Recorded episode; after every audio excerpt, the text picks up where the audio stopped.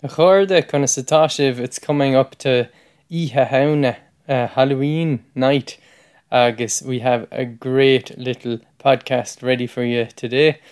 It's a special guest, Balor Otherworld, is going to tell us about Biddy Early, the Clare legend.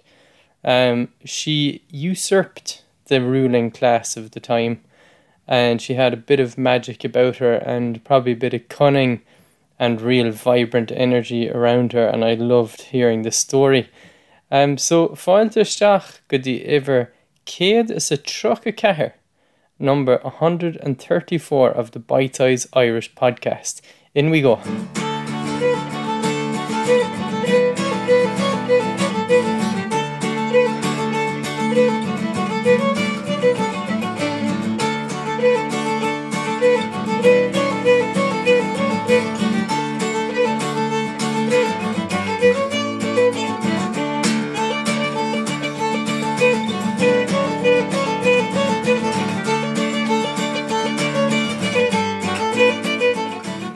And after the story by Balor, I'm going to tell you about our sponsors for this show, Irish at Heart. And their monthly boxes, A Taste of Ireland. I know a lot of people are, who are listening to this podcast are not in Ireland. So it's a way to support local small Irish businesses if you're abroad and get a taste of Ireland. Now, away we go to Balor's story. Now, it's not a story Balor is going to tell us about the legend who was Biddy Early. Now, I grew up in County Clare, and I would have heard about Biddy Early, but I never really knew any of the details of her. I didn't know the story of her life, to be honest. And um, it was really nice to hear Balor's account of Biddy Early. For me, uh, I was really inspired by the energy and the resilience that you can hear in Biddy's story. And Balor Otherworld, you'll find him on TikTok, Instagram, YouTube. I recommend you check him out. Uh, give him a link and a subscribe, and even message him to say that you found him through the Bite Size Irish podcast. He'd love to hear from you. He calls himself a storyteller, like a druid storyteller. He's really clued in, um, and he's he's genuine. He's really interested about these stories. So Balor, Otherworld, take it away, lid the hull. Hi Owen, thank you so much for having me on. I'm delighted to be on the show for Halloween, and I think a great topic is to talk about Biddy Early. She is, of course, the uh, Clare witch who was accused of witchcraft, but nobody would come forward to testify against her. Uh, she had four husbands that we know of, and uh, she was a character. You know, she was a herbalist, well known for healing people, and uh, quite a divisive figure in her times. So I just want to go through, I suppose, the timeline as best I can of her life because that's probably the best way to give people an overview of who she was without getting kind of bogged down too much. Uh, but first of all, I would love to just address one story, which is the one I hear most often from people. It's actually fa- definitely false. It's that she cursed the Clare hurling team. Um, now this this was actually a different story relating to a priest when two of the team left mass early. It couldn't have been Biddy, and the simple, the easiest way to explain it is she died in 1874. So she died before the formation of the GAA. So it wouldn't even be possible that she could have cursed the Clare team. So now I've given you the date of her death. So I'll give you the year of year she was born, which was 1798, and um, she was born in Feakle, a small village in East Clare, uh, to a herbalist mother and um, both of her parents died when she was just 16. So when this happened, she was actually sent to live with family in North Clare. Um, we've very little information of what happened at this time. I do know that the the woman of the house seems to have some issue with the teenager staying there, and uh, she was known for her good looks. Biddy was known for uh, being a very beautiful woman with um, long, thick red hair. So I don't know what kind of conflict there was, but she did end up having to spend some time wandering around the countryside before she eventually settled into accommodation and worked for a landlord around 1816, and the landlord's name was Sheehy. Now I've come across reports that he actually he would visit her and there was a bit of abuse, but she was a very strong character, even very young in her life, and she opposed rent hikes, and uh, as a result, she was evicted. Um, now, it's here where we get the start of Biddy's powers and the mystique around her, because she predicted uh, Sheehy's doom, and a short time later, the Toohey gang killed and burned him. Now, uh, Toohey was a very unpopular character um, because of the rent hikes, and there was an awful lot of agrarian violence, gangs forming out of these people who were evicted and who felt they were being oppressed by their landlords. Now, this prediction didn't do much to improve Biddy's lot in life because she had to move into the poorhouse. But it was around this time when she met Pat Malley and um, they married. Now, he died a short time after they uh, married. Biddy was only aged 25, and she she did marry afterwards, uh, possibly controversially, his son John. So this is uh, from a, from another earlier relationship. And she stayed married to John until around 1840 when he dies. I'm going to just jump back for a second because when um, when Biddy was young, there are uh, tales that she did have a younger brother, and we don't really know what's happened to him. In in more fantastical stories, it's been said that he was uh, brought to the other world or that he was actually a changeling. Uh, now, people do. There have been reports of people knowing she had a younger brother. Um, but that after the parents died, he seems to have disappeared from records. It's possible he emigrated to America or that he died young. Now, Biddy did have training in in uh, healing, and she was a herbalist. So this training from her mother and um, this kind of lineage helped her to kind of build up a reputation uh, with the poor people because an awful lot of people couldn't afford the doctor. And so, if they needed help, particularly with sick animals, um, or, or if they were ill themselves, they would seek out somebody like Biddy Early, a herbalist, who would be able to offer some sort of solutions to them. She was very keen because she never charged any money for her services, but she would accept a donation of something. Uh, very often it was in the form of uh, or whiskey. So um, her house became known as uh, as a kind of a drinking spot. Now, she was obviously garnering a fairly substantial reputation by 1828 because she actually got a visit from Daniel O'Connell, who was looking for a prediction on the upcoming elections. And as far as I can tell, she gave him a favourable. Um, she gave him uh, information about a favourable outcome for his uh, election. Now, it, it is an interesting time to note around 1828, 1829, because with Daniel O'Connell's election, you did see the Catholic Emancipation Act, which really is when the church, the Catholic Church's power and influence begins to take over in Ireland, especially around, among the the lower classes. And um, as the as the church gains power and influence, you can see them kind of in this co- come into conflict with Biddy, um, and she's treated as an enemy or a rival of the church. So this is kind of an important theme and it carries on for much of her life and it's what's probably most remembered about her is this conflict with the with the clergy and i suppose they were vying for the minds and hearts of the uh, of the people in the, in the area now, a couple of years after John dies, she do, she goes on to marry Tom Flannery. So it's around 1842, and this is when they move to what's officially known as the Biddy House.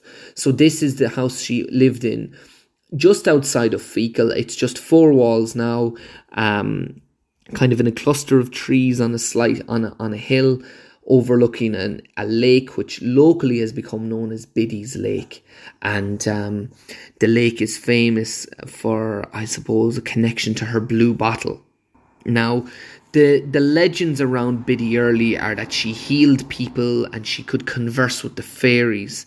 So even as a child, people um, said she was a strange individual, that they could see her talking to herself or talking to fairies, and um, or even being away with the fairies.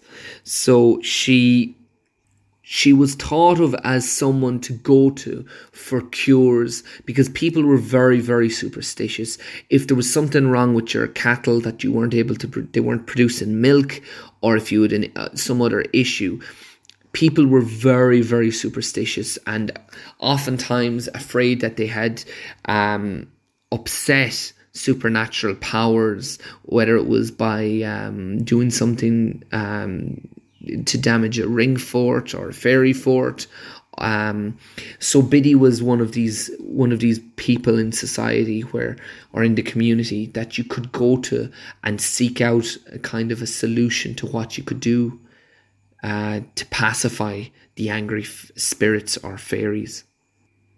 And I mean, we have hundreds of stories of Biddy, and she didn't just heal people in Clare, she was known to heal people all over Ireland. People came to her because of her reputation. And I have report, I have actually records um, of people from as far as uh, Croom in County Limerick, but I've also read that even even from up in the north of the country, in the south, and the far far in the west, far in the east, people uh, people did seek her out and travelled considerable distances to get uh, uh, cures to their problems. Now, this kind of this kind of leverage with the public couldn't be ignored, and it brought her into conflict, obviously with the landlords uh, it brought her into conflict with the doctors, with the clergy, uh, with the police. So she was a woman who had to be extremely strong in in herself and mentally the fortitude she had must have been astounding because every kind of an authority in society was attempting to tear her down like she, like I say she had the police coming to evict her she had the landlords who you know, who just took issue with her. She was objectified when she was younger. I suppose before she was married, she was she had been objectified um, by people in power, and uh, the clergy saw her as a rival and a threat. So really, you're you're talking about at every turn, someone is trying to tear her down. Someone is trying to belittle her. So for her to have been able to establish such a strong rapport with the people, you have to think she had a big positive impact on, on the people who came to her for help. You know, she couldn't have been just blagging it. You know, there had to be something there, and an awful lot of people would would ascribe to this kind of healer and herbalist um, that there was that there was uh, possibly a scientific uh, benefit as well to some of these cures. Now, I, I don't have any of them to hand right now, but um, you know, even even just the statements and the legacy she produced seems to be um, a marker that that there was something meaningful behind all of her work one of the one of the things that people considered very uh, supernatural or witchy about Biddy was her blue bottle. And they said that she seemed to always know when somebody was going to arrive with a problem, and she even knew the solution before they got there. Now, I've heard people say that she had a runner who would run ahead to warn her and give her a heads up of who was coming, where they were from, and that they would arrive at her house and uh, so she would know who it was before coming out to meet them. Um, she, the blue bottle, it is said, she would give people a liquid, a dark liquid from the blue bottle, uh, with instructions of how to administer it to solve their issue. There are also tales that she could see the future, she could divine it. This was either through the looking into the blue bottle or else through a mirror that she was supposedly given by the fairies. And um, when when um, when she needed anything, she often just sought their counsel. I just want to take some time as well with Tom Flannery, her third husband, because he has a particularly interesting connection to the more famous elements of her life.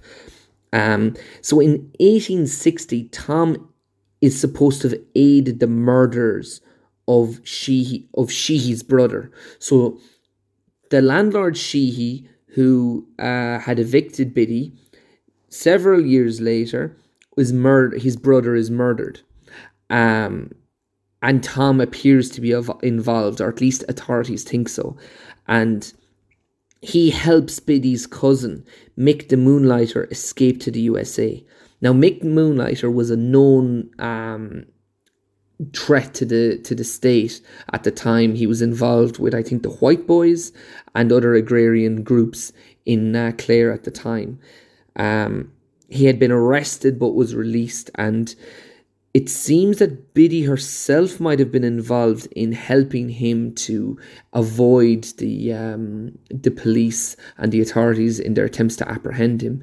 And um, he he got to the coast and was able to get a boat over to the US. Now, if these rumors are true, it would it would explain a lot about why the um, why the authorities went after her so uh, so intently. Because they were really after her. They really they really went for it.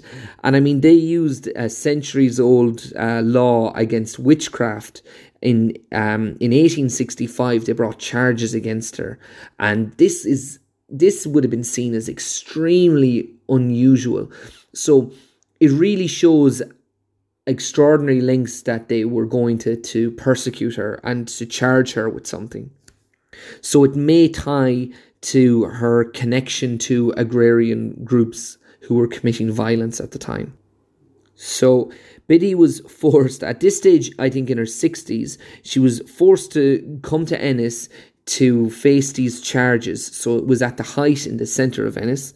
And um, nobody came forward to testify against her. So she had a big reputation, and when it came time to um, make a statement against her, there was nobody brave enough to face her. And without any witnesses, the um, the police uh, they had no option but to release her uh, without charge. And it was a couple of years later when her husband Tom dies. So it's in 1868 that he supposedly passed. And the following year, 1869, is when Biddy is meant to have married her fourth and final husband, Thomas Meany. Now, this is again one of the more interesting elements of her life.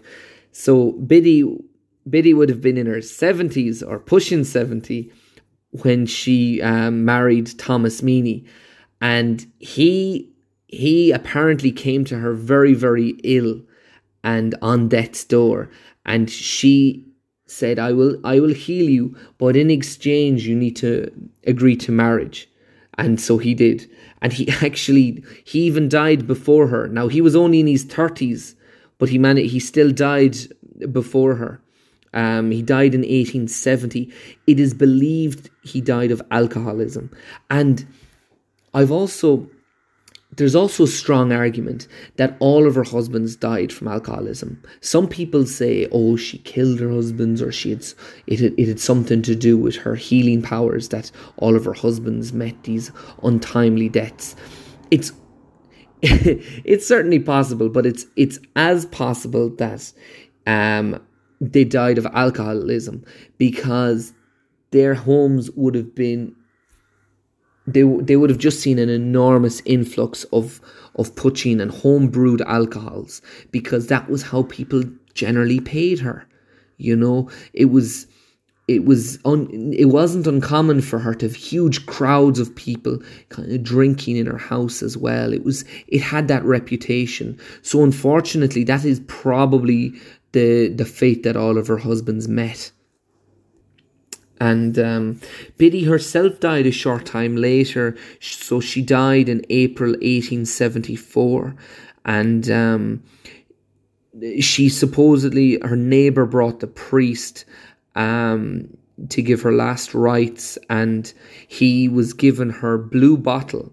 Now the stories might vary. In some stories, she gave him the blue bottle. In others, he um, was compelled to take it himself, and he runs outside to the edge of the lake by her house, and he hurls it into the into the lake, where a hand springs out of the water and grabs it out of the air and pulls it back into the water.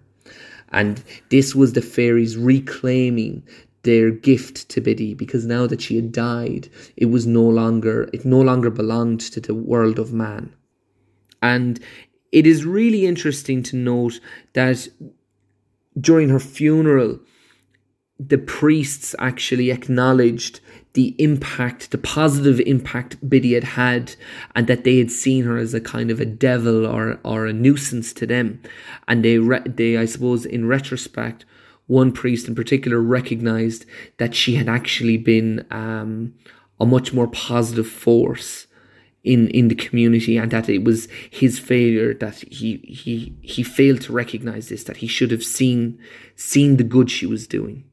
And a lot of people might wonder about her her reputation as a witch and they might say well where did that come from well lady gregory and w.b yeats for a long time were were primary and um, they were very prominent sources for the stories around biddy because lady gregory was fascinated with folklore and obviously and, and of course W.B. Yeats was as well. So they wrote a lot about um, local local events and local folklore.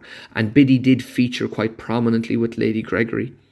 But of course, Lady Gregory is from the wealthier, she was from a wealthier class. So a lot of the stories she would have heard of Biddy were more, um, more of a witch or a kind of a, a more sinister character than it would, than would have been fair to the lady. Because Biddy obviously had a huge positive impact on the poor, but this might not have been communicated to Lady Gregory. And when those stories were published, it changed people's perception of her. It, it distorted the memory of her. But thankfully, the hard work of people like Eddie Lenihan, who went out and interviewed the relatives of people who'd been cured by her and had found people who had that that oral oral knowledge of her, they've been able to piece together a much more um, complicated and um, a more benign figure who who really was doing all she could to help the people in her community. As I said at the start, there is so much more to the story of Biddy Early, but unfortunately, it's very hard to condense it down um, I am working on some videos on her, and I, I'm working on two books to cover her life.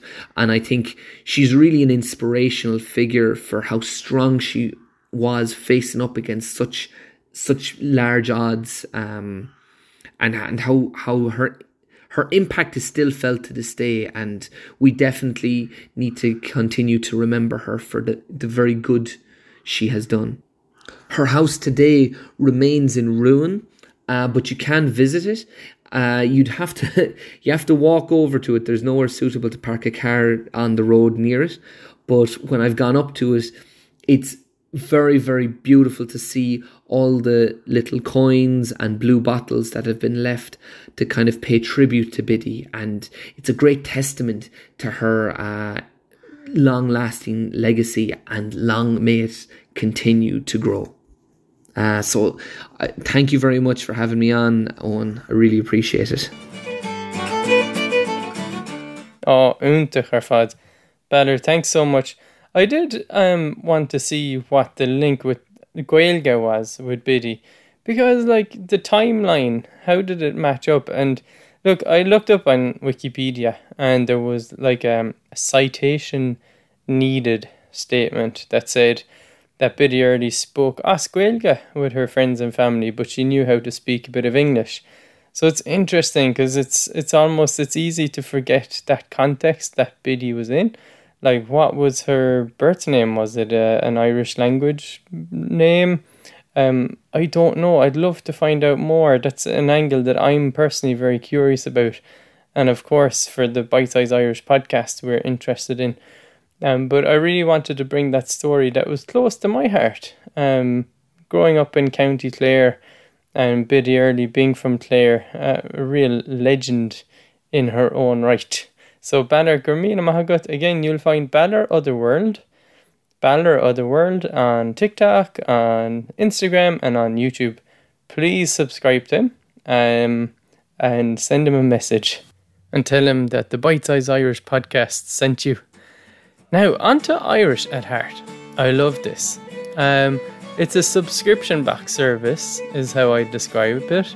You um, sign up by going to irishatheart.com. Now, there's hyphens between each word, so it's Irish hyphen at hyphen heart.com.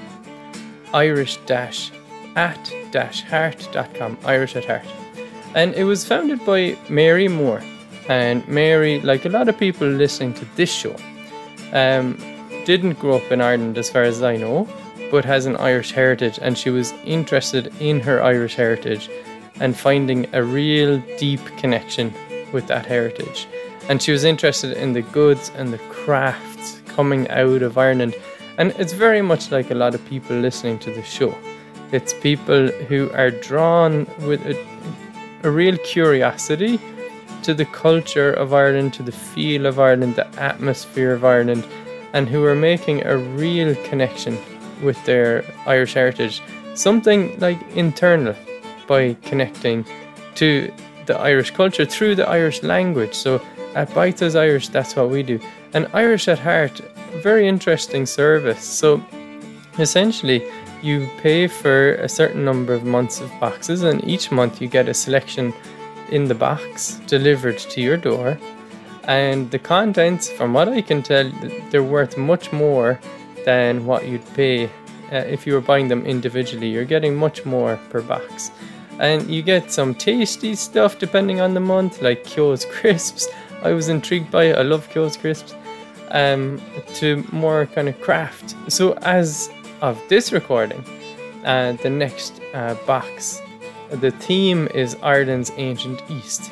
And what Irish at Heart have done is selected um, providers and producers around the East, around County Meath and around there um, that are producing goods and crafts. So they're including a hand carved teapot stand, a Tara brooch from around, inspired by the Hill of Tara and the prehistory and the tradition of the of the hill of Tara, and there's oils and soaps by local companies.